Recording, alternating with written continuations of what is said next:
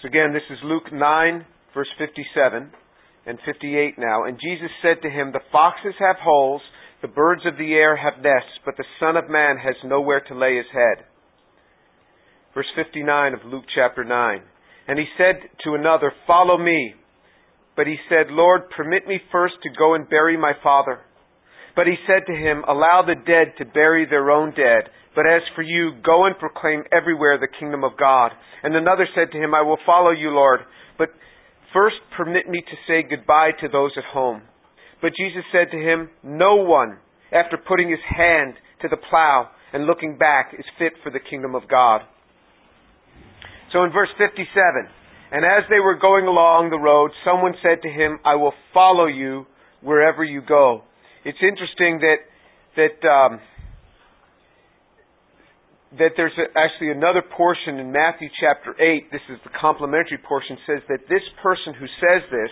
So if we look in Matthew chapter 8, verse 19, it says, "Then a scribe came and said to him, 'Teacher, I will follow you wherever you go.' And Jesus said to him, 'The foxes have holes, the birds of the air have nests, but the Son of Man has nowhere to lay his head.'" That's Matthew 8, verse 19 and 20.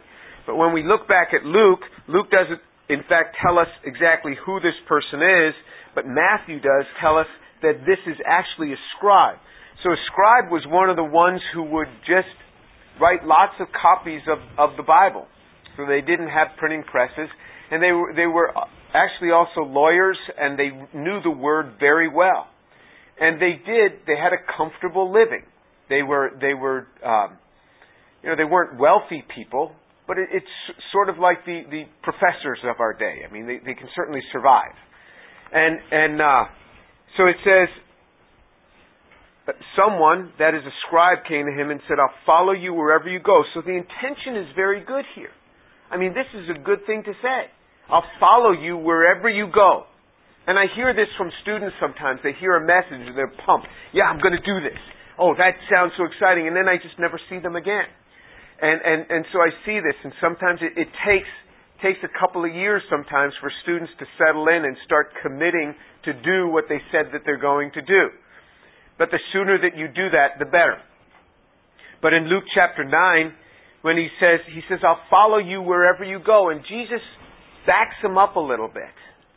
He says, "You're excited because you say you're going to follow me wherever I go. Let me tell you a little bit about my life."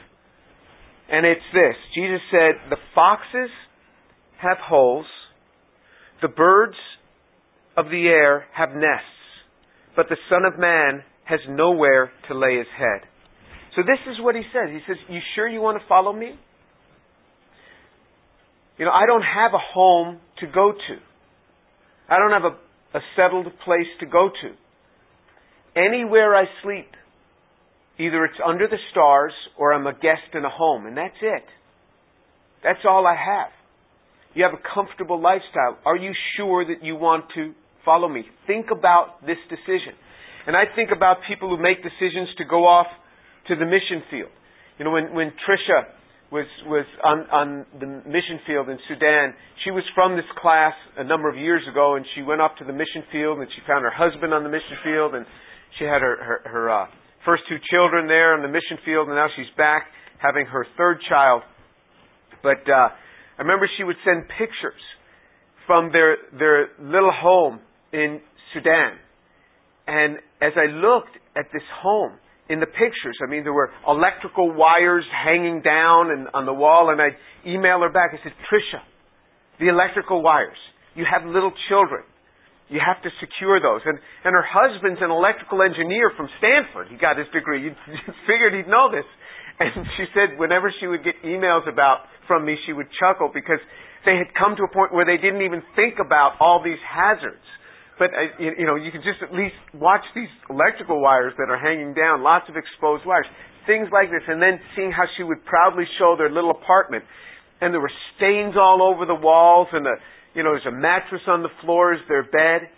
Jesus said, "Think about this." But the joy that comes in service far supersedes all of those things. And then I look around at many other people, and in fact, many of them Christians, that live in really fine homes here in Houston, but there's no peace in the home. You know, they're wondering what they're doing, and they're wondering, and just all this chaos going on. And Jesus said, I want you to think about this. You've got this comfortable home, but I don't have anywhere to lay my head. Let me give you a little story around it. So I finished my PhD. I did 2 years of postdoc work, and then we were moving. I got my first position at the University of South Carolina, and I taught there for 11 years. And when we first moved to South Carolina, they brought us out on a house hunting trip, and we went looking for a home, and we put an offer on the home, and then the offer fell through because the inspector found something wrong with the home, and we didn't have a backup, and we were already had gone back to California, and so this home that I had been all set to just move from California from this postdoc, they were going to move me to South Carolina and move into this home, that fell through, and I got in this little hissy fit. I thought, you know, what is this? I've worked all these years. I was 28 years old. I've gotten a PhD. I deserved a house now. What do you mean I deserve a house? Just because I'm 28, just because I had a PhD, I deserved a house? Jesus said, look, I have nowhere to lay my head. Jesus never promises you a house. He never promises us a house. What the Scriptures promise believers is it promises us food and clothing, and that's it. Food and clothing. Jesus said he has no place to lay his head. The Scriptures promise us only food and clothing, and with that you should be content, Paul said.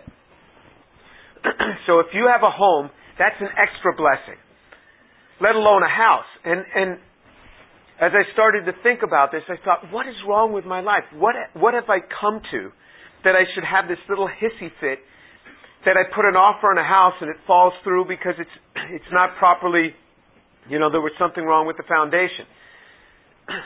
And so we moved into an apartment for a year, and it was really the best thing because we could get to know the entire town before we settled in on a community, and we ended up getting a home right near the church where we were, which was something that was very good for us.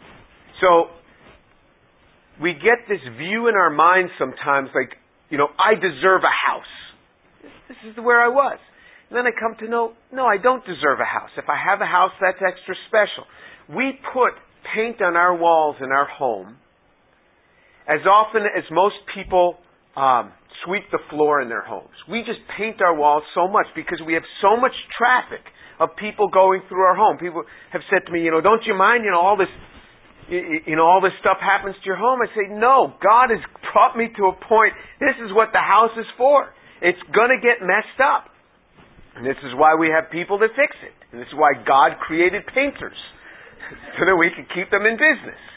Painting the walls and mopping the floor. And if the floor gets messed up, well, we'll mop it. And if crumbs on the floor, we'll clean it. God wants to change our perspective.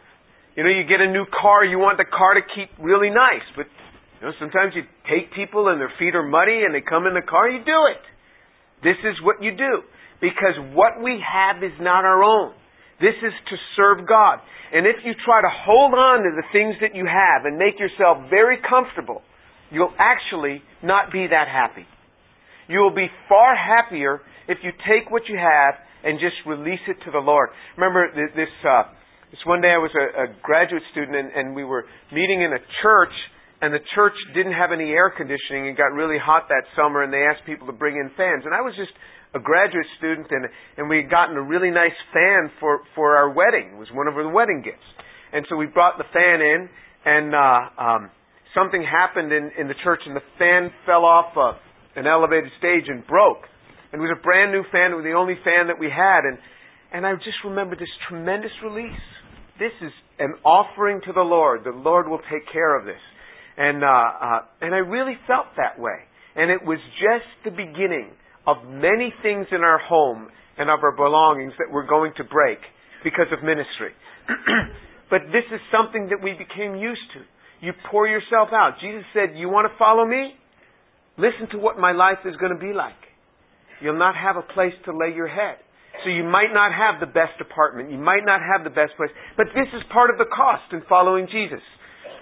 He goes on. So if you look in verse Luke chapter 9, verse 59.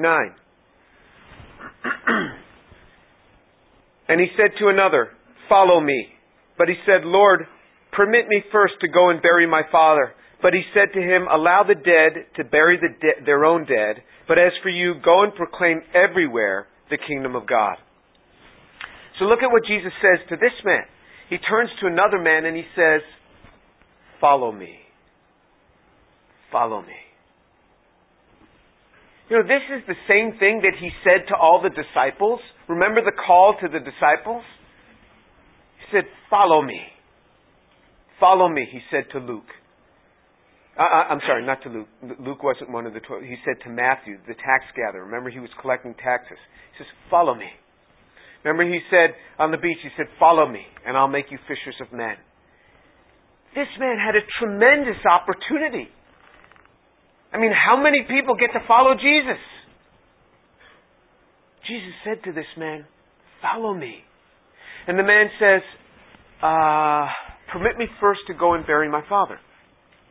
Now, when you understand the Jewish tradition, you understand that this man's father was not dead. The Jewish tradition was that the oldest son had to remain at home until the father was dead and buried, and 1 year after the father was dead and buried, he would take of the Kiddush cup, the final cup, and say, "It is over." And then and only then was he free to leave. So there was a tradition. It was not an obligation in Scripture. There was a tradition among them that the oldest son would be there. And that's not a bad thing. Remember, it was Jesus who was the Word of God. And the Word of God says, "Honor your father and your mother." In the Ten Commandments, the first commandment with a promise, he says, "Honor your father and your mother, and it will go well for you on the earth." And that is then underscored again in the New Testament. "Honor your father and your mother." So Jesus is not against honoring your parents. But he says that honor should not get in the way of our following him. So he said to the man, he said, "You follow me." He says, "Let the kingdom of God, let the dead bury their own dead. But as for you, go and proclaim everywhere the kingdom of God." He's sending this man on foreign missions. He said, "Follow me. Go and proclaim the kingdom of God." I mean, this is tremendous. He says, "You go and follow. You follow me and you proclaim the kingdom of God." Family will sometimes get in the way of our following Jesus. I'll give you an example. I come from a Jewish family. My family was not really excited when I started following Jesus. They didn't go, "Oh yes, glory." No, they don't do that. It's not what they said. They said something very different. But there was a call to follow Jesus. It was uncomfortable for them. It was uncomfortable for me to have to share it with them. And it was uncomfortable for years. And I was praying for them and sharing with them. And my mother, 20 years later, came to know the Lord. My father still hasn't come to know the Lord. Neither has my brother nor my sister. But we've had many, many conversations. I've come to the point, I don't know what else to say to my father. I sat him down and read him the entire gospel according to John. I mean, it is, you know, how much more can I do? I've talked with him, and I continue to pray. But if I did everything my mother and father wanted me to do, I never would have followed Jesus. I certainly would not have proclaimed it. And then when I made a decision to follow Jesus, my father said, "But you don't have to be so vocal about it. Just tone it down." Well, what about honoring my mother and my father? Jesus said, "Let the dead bury their own dead and follow me." There is a call on people's lives that calls us beyond something within ourselves, calls us to something greater. And he said, you can't become entangled with these things of the world. Paul spoke about this. He says, a soldier can't become entangled with the things of the world. He said, you can't become entangled with these things. Yes, you can honor your parents, but it is not to inhibit you. But the biggest hindrance to Christian missions is not Satan, it's parents. Because parents don't want their kids to go any place that too far away. You can be a Christian, but live in the same neighborhood as I live so that I can take care of the grandchildren. It is pure and utter selfishness that I want my children to live near me so that I can enjoy my grandchildren. That would be nice, but I don't have that option because they're not mine. They're the Lord's. Parents are the biggest hindrance to Christian missions. Christian parents are. And I'm telling you this because most of you are not parents. I am telling you this because one day you will be, and remember this. So that through the time period that my children were young, and I continue to pray this, so that their picture is on the wall, and I go, after I get done studying in my own devotional time, I go to their pictures and I say, Lord, you promised me that if I loved your word, it says in Psalm 112, verse 1 and 2, that if I honored your word, you would make them great on this earth. Do that, and may I never stand in the way of your taking them wherever you want to take them. Send them wherever you want to send them. Lord, send them. Let me never stand in the way of this. Because I know the tendency of parents. We want to just hold on to our children and somehow protect them. You can't protect your children anyway. I mean, there are home invasions in Houston. There are car accidents in Houston. You can't protect your children anyway. The best place to be is where the Lord has you. And I can't guarantee that your children are going to be totally safe on the mission field. No, they may die on the mission field, but what better way to die? What better way to die than serving the Lord? What do you want to die old and shriveled up in a hospital and drooling all over? Is that how you'd like to die? Isn't it better to go out, in a burst of glory, preaching the Lord, and someone takes you out? Isn't that a better way to go? Not what? Not when you end up in your unit? You mean you work in the emergency room. Yeah, okay, you work in the ICU, right. So we don't even want to get there. Just end it right there before you even get there. There you go. You don't want to even get to the emergency room. It is not a bad thing to die for the Lord. It is really not a bad thing. Let them go. Let them go. Let the dead bury the dead. You can't let family stand in the way of ministry. Family doesn't want you preaching sometimes. Family doesn't want you taking such a stance. My dad has been concerned about my career. He says, don't you know this is going to hurt your career? You won't get this position or that position. Oh, okay. I think I'll stop talking about Jesus. No, that's not what we're supposed to do. You must continue to speak. This is what Jesus said. Let the dead bury the dead. He's calling us to something greater. And then the third part, in verse 61, and another said, I will follow you, Lord, but first permit me to say goodbye to those at home. But Jesus said to him, no one, after putting his hand to the plow and looking back, is fit for the kingdom of God. You've got to release your own friends. You've got to learn to release those old friends. It is fine to be a witness, but they can't take control over this thing anymore. Look in James chapter 4. James chapter 4.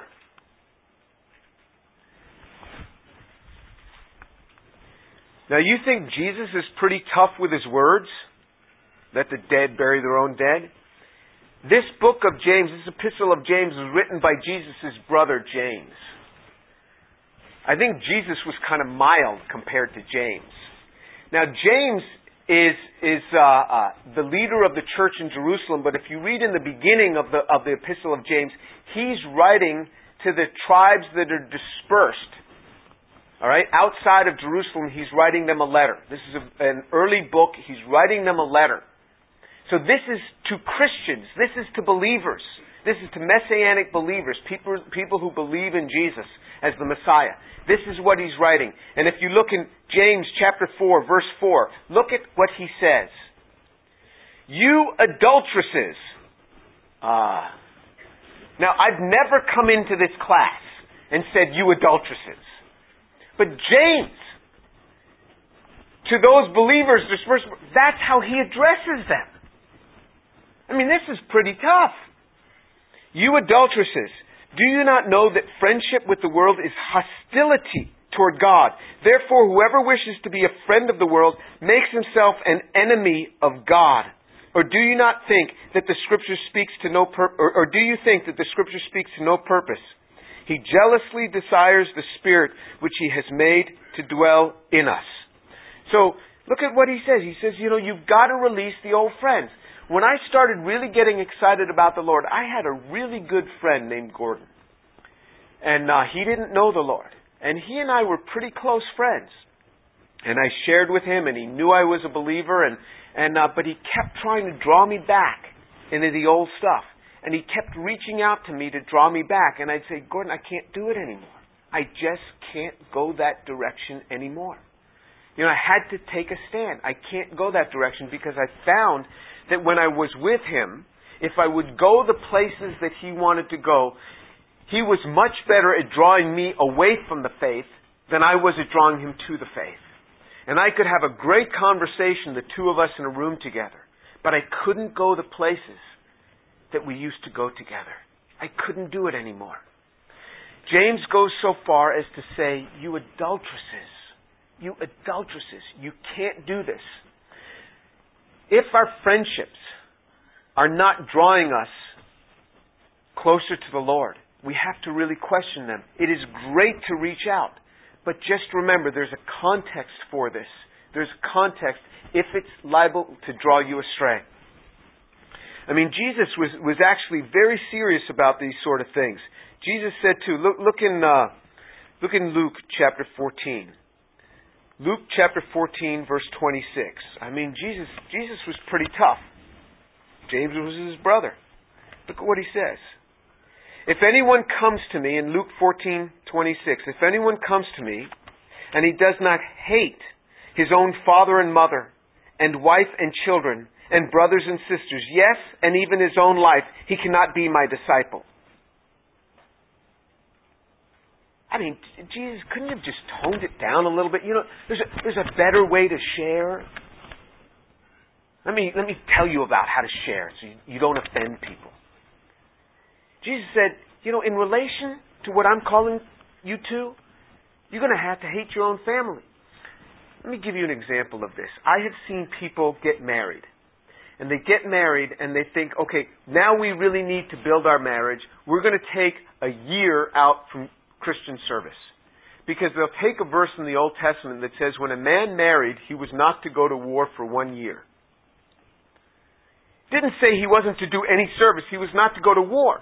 That was to guarantee that he could raise up, that he could bear an offspring could come forth. That's what that year was for. And then he was to go off to war.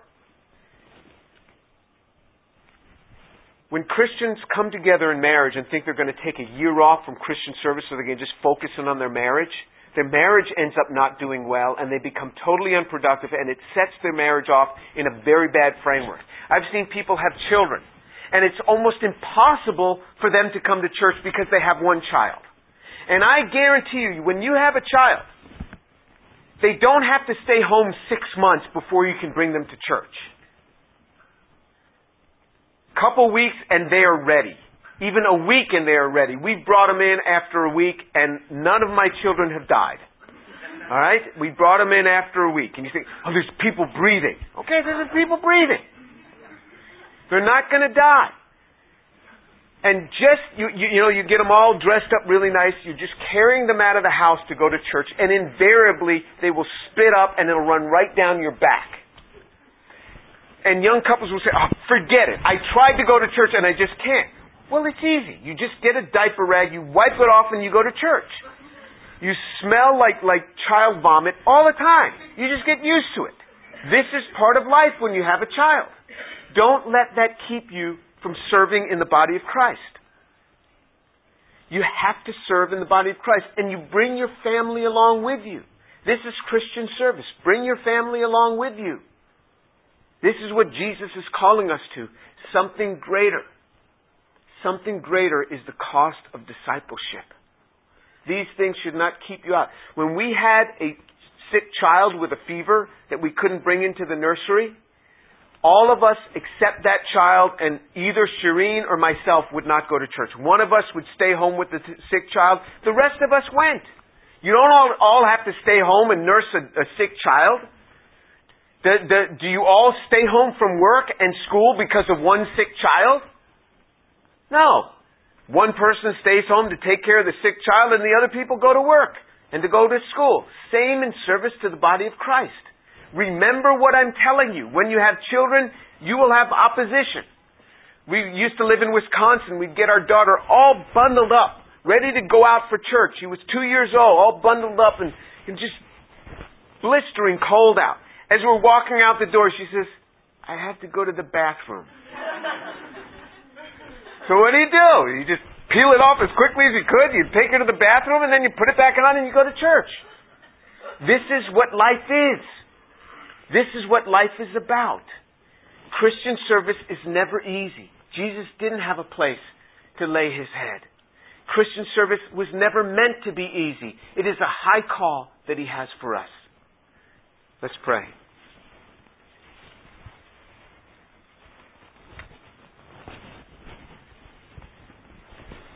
Father, I thank you so much for your word. And I pray, Lord, that you would take these young people and so draw them into a place of Christian service. That they would be pulled beyond their place of comfort. Father, for some you have the ministry of preaching the word. For others you have the ministry of helps. For others you have the ministry of discipleship. Father, I pray that you would be working in the hearts of these young people to cause them to do things that are beyond themselves. Some you're calling into Christian missions. Some you're calling into full-time pastorate. And Father, they're going to have to give up salaries. They're going to have to give up easier positions to go and serve you. But Father, let it be. Let it be. Father, I pray that these young people would take hold, that they wouldn't become distracted because of family, because of marriages, or because of comforts, that they wouldn't become distracted from Christian service. Father, draw them to you, I pray. In the name of Jesus. Amen.